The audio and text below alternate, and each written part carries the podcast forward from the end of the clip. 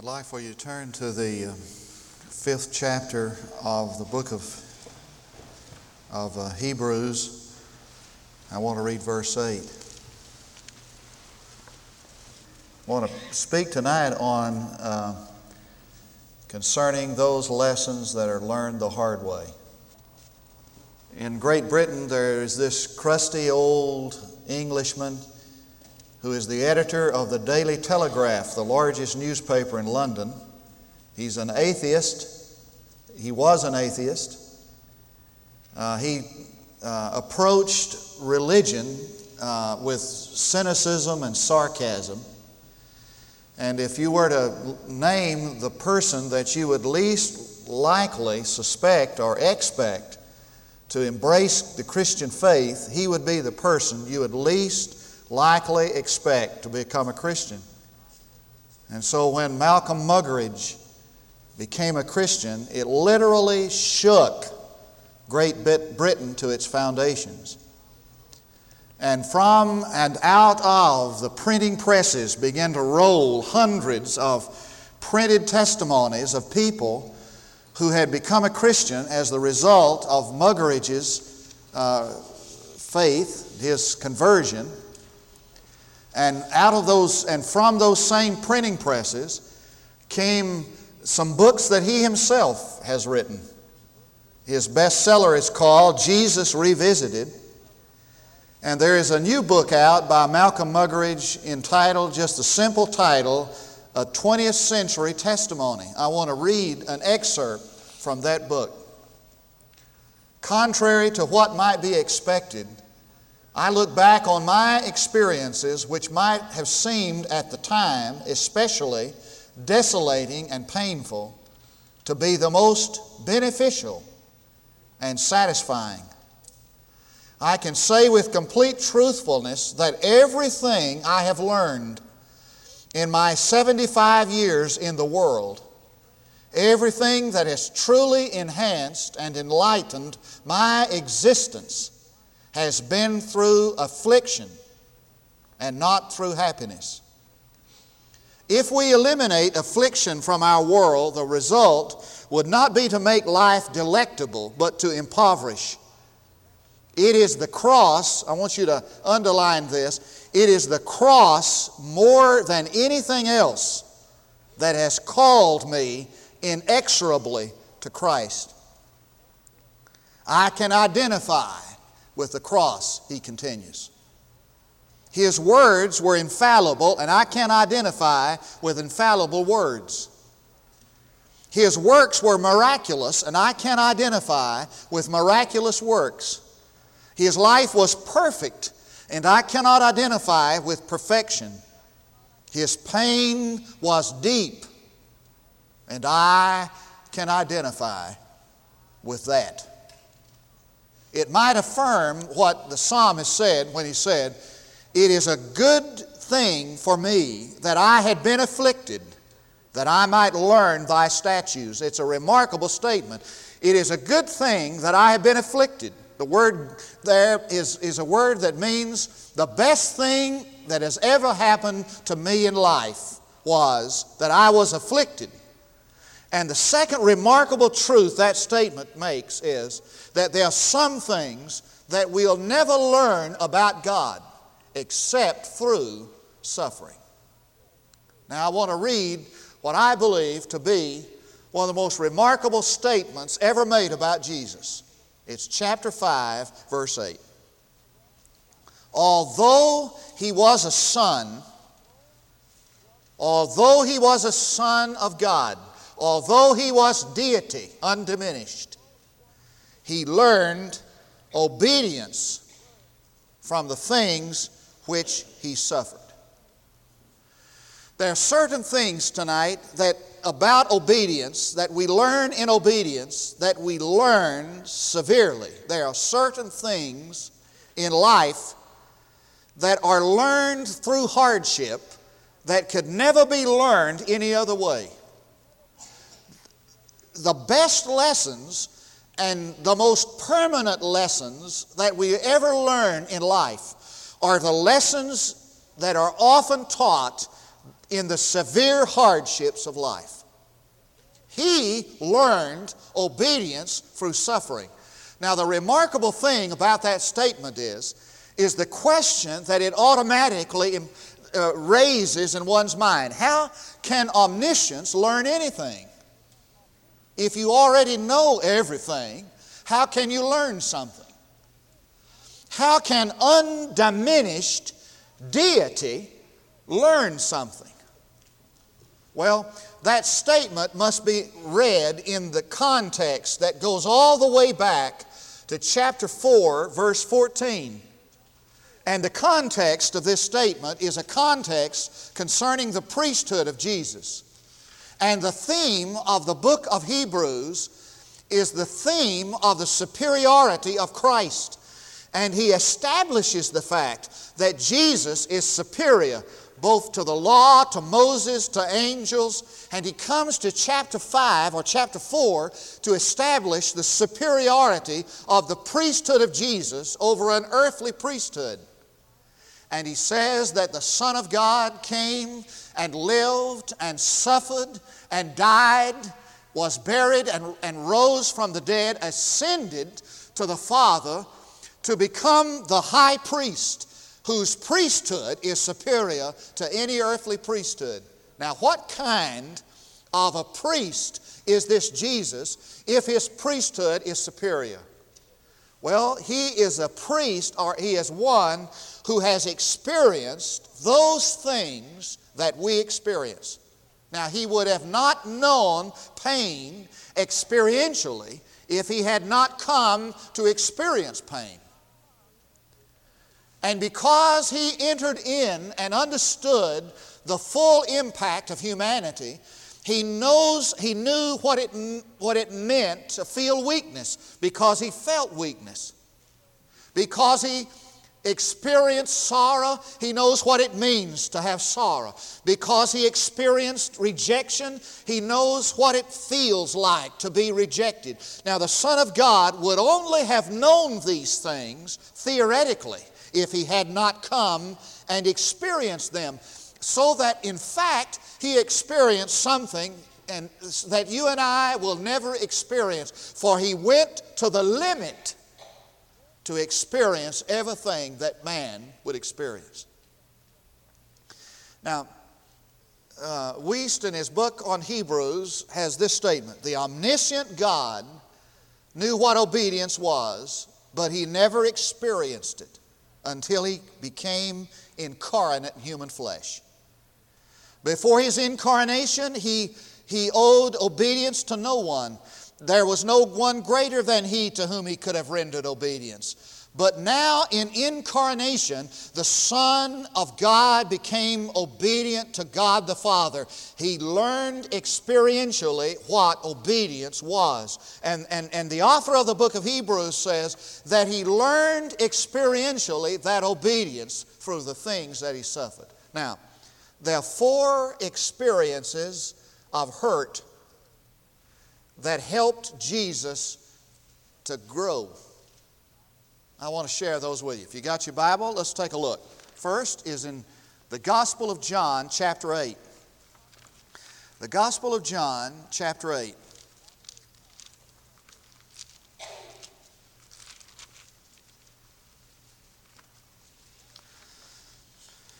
He learned obedience, he learned the lesson of obedience through the severity of what people said about him.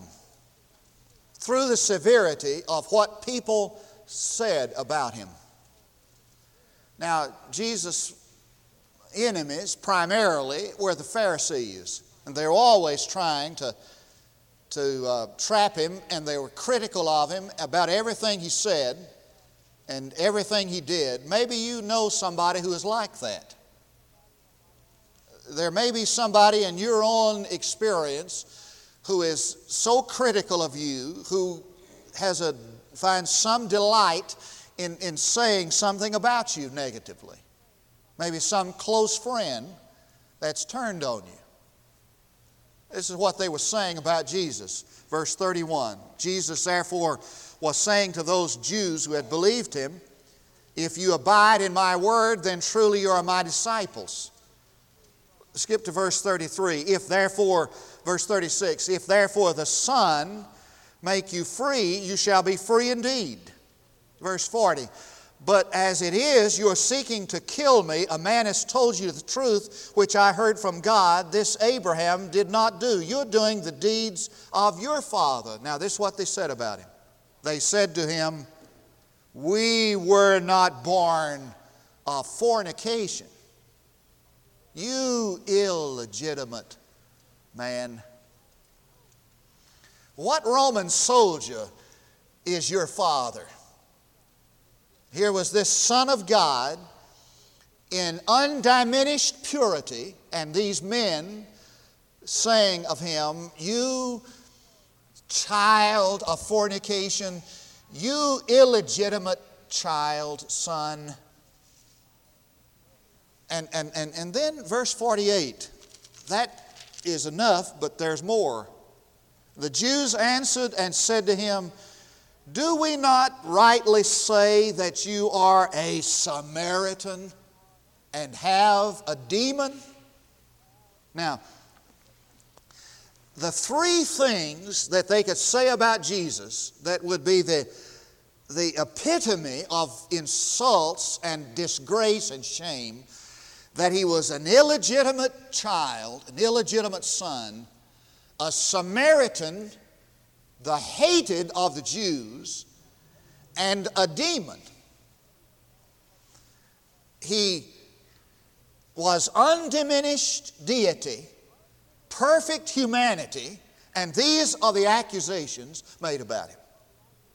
Are you learning any lessons in obedience from what people say about you? What is the normal reaction when somebody says something about you that hurts? The normal reaction is to retaliate, is to, is to, is to get even. The natural reaction is to lash back. Jesus said, Blessed are you when men revile you and persecute you and say all manner of evil against you. There is a tremendous lesson that can be learned in obedience and faith and trust in our response to how, what people say about us. All right, there's a second thing. Chapter 11 of the Gospel of John.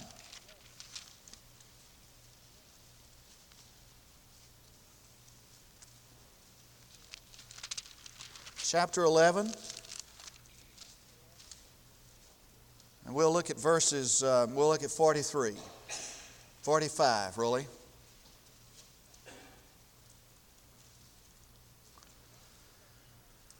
The lesson that comes through what people did to him.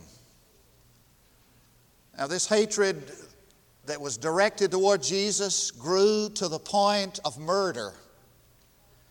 As a matter of fact, in verse 53 of chapter 11, after his raising Lazarus from the dead, and so from that day on, they planned together to kill him.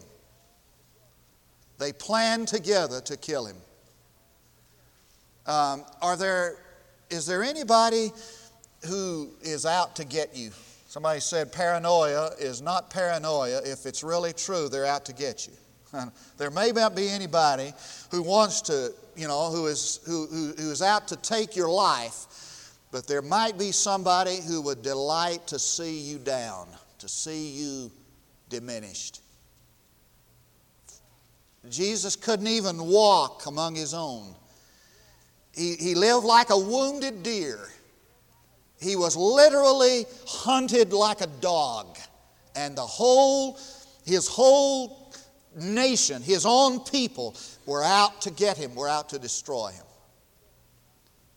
Thomas Brooke in 1629 wrote a book entitled mute under the smarting rod. He made this statement in that book. He said, The more thy afflictions are increased, the more thy hearts are raised heavenward. And he, and he, and he draws the illustration or the analogy of, of Noah's ark. He said, The more the floods came, the more the storms came, it just lifted that ark that contained the people of God nearer to him. Hudson Taylor said, It matters not how great the pressure is, it's where the pressure lies. Does it come between me and God, or does it just press me closer to Him? Let's just suppose this morning that the, the, the, that this is the pressure. Where does it come? Does it come between you and God, or does it just press you nearer to Him? In the case of Jesus, he learned obedience through the things that people did to him. And that pressure that was applied to his life just pressed him closer to the Father. So that in every experience that was hurtful, just drove him closer to God. There was, another, there was a third area where he learned obedience. It was when God was silent. Mark 15, chapter 15. Would you turn to that? The 15th chapter of the Gospel of Mark, and it's verse 34.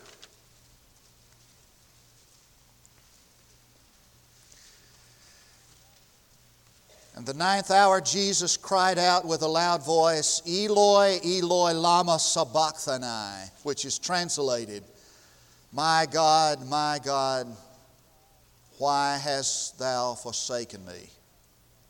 Now, it's bad enough that these people were saying these things about him.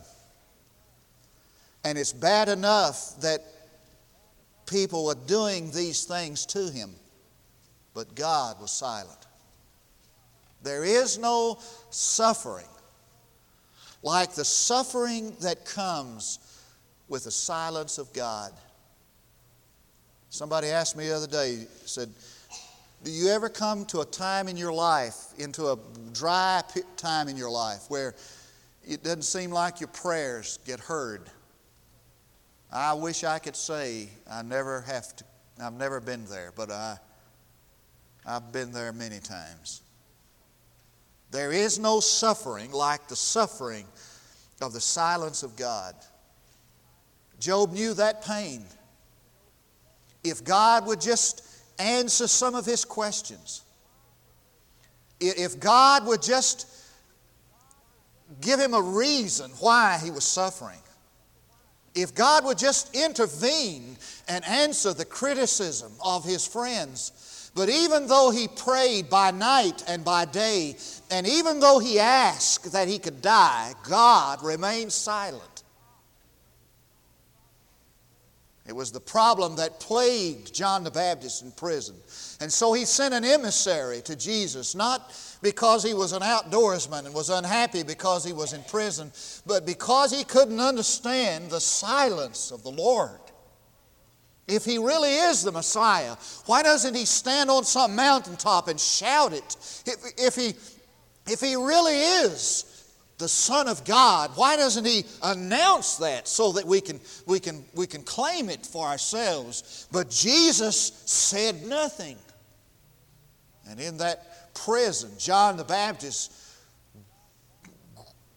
struggled with the suffering of the silence of God. Or are you at a period in your life where prayers are not heard or not answered?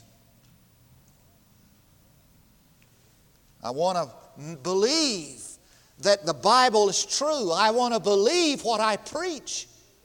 But I can't sense that. I can't feel that. And so I pray, and there seems to be just words that drift out into nowhere. Have you ever been there? And that's the time when you really grow. That's the time when you really grow. Sometimes people will come uh, in, in, in that distress that their prayer life is nothing and that's, that's empty and meaningless and fruitless. And they'll want to know what's wrong with me. And I want to encourage them listen, if you really are serious about growing, if you really are serious about learning the lessons that come in life, and you just keep on, you just remain in the, in the attitude of faith and prayer, when God is silent, you'll grow more then than in any other time. There's one other area where he learned obedience. It was when wrong reached its fulfillment.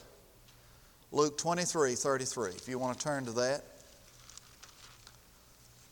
Luke 23 33. Now, when they came to the place called the skull, there they crucified him and the criminals, one on the right and the other on the left. Now, it's one thing for somebody to say something bad about you, it's another thing when somebody attempts to uh, discredit you. It's another thing to come through those periods in life where God is silent. But what are you going to do when wrong reaches its ultimate fulfillment? What happens to a man, a husband, when one day he suddenly discovers that his wife has been unfaithful? What happens to a, to a, to a, to a Christian when one day he discovers that he's been betrayed?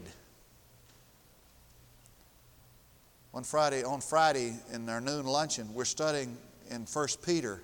There's a marvelous example in 1 Peter of that suffering that people go through that's totally uh, unjustified. It, there's the, the, the persecution that, that is the persecution of right by wrong. It's when wrong is, reaches its fulfillment. What do you do in those situations? Well, naturally, what we want to do is to keep it from happening or to escape it. And Jesus learned obedience through the suffering that came when wrong reached the apex. For this is the bottom line. This is the bottom line to it all. I'll serve God for God Himself. And if I am, if I am committed to that, to serving God for God Himself, I can serve Him when others are not serving, when others are against me. And I can serve Him when He is silent. And I can serve Him when wrong is done to me in the experiences of life. When I've gotten a bum rap and have been dealt a bad hand, if I'm just going to serve God for God Himself. And that was the ultimate, that was the ultimate commitment that Job made for, for that Job made, for this was his statement. Though he slay me, yet will I serve him. I was talking to a member of this church not long ago who, whose family has gone through a great deal of tragedy. She told me about her mother who had experienced just one hardship after another and news came one day to her mother of some no, another tragedy. And she said, My mother cried out, Though he slay me, yet will I serve him. Now, what should be our response? What should be our response to these, these, this, these severe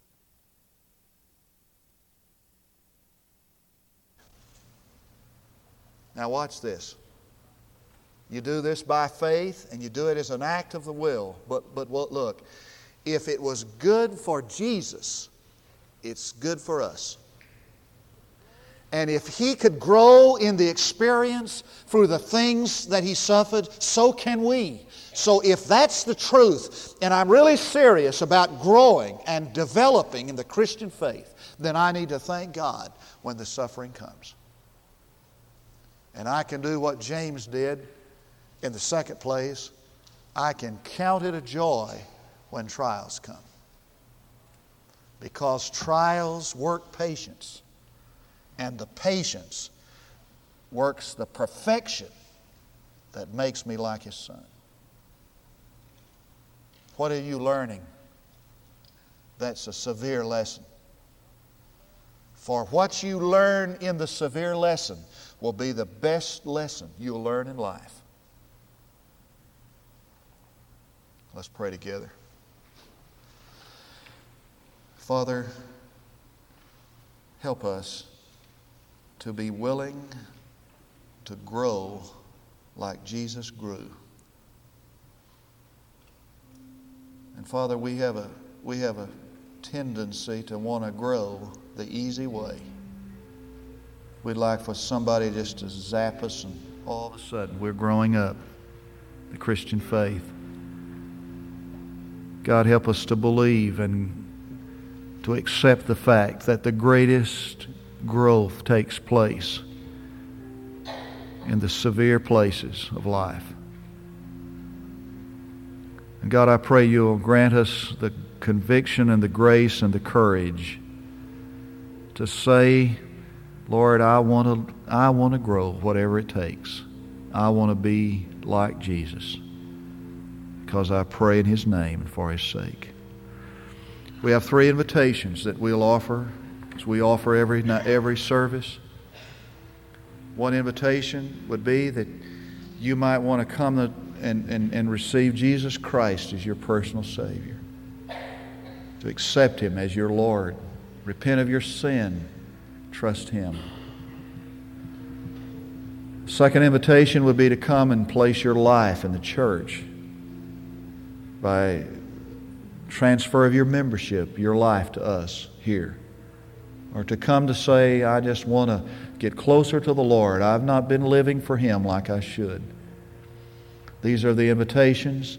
We invite you to come while we stand to sing.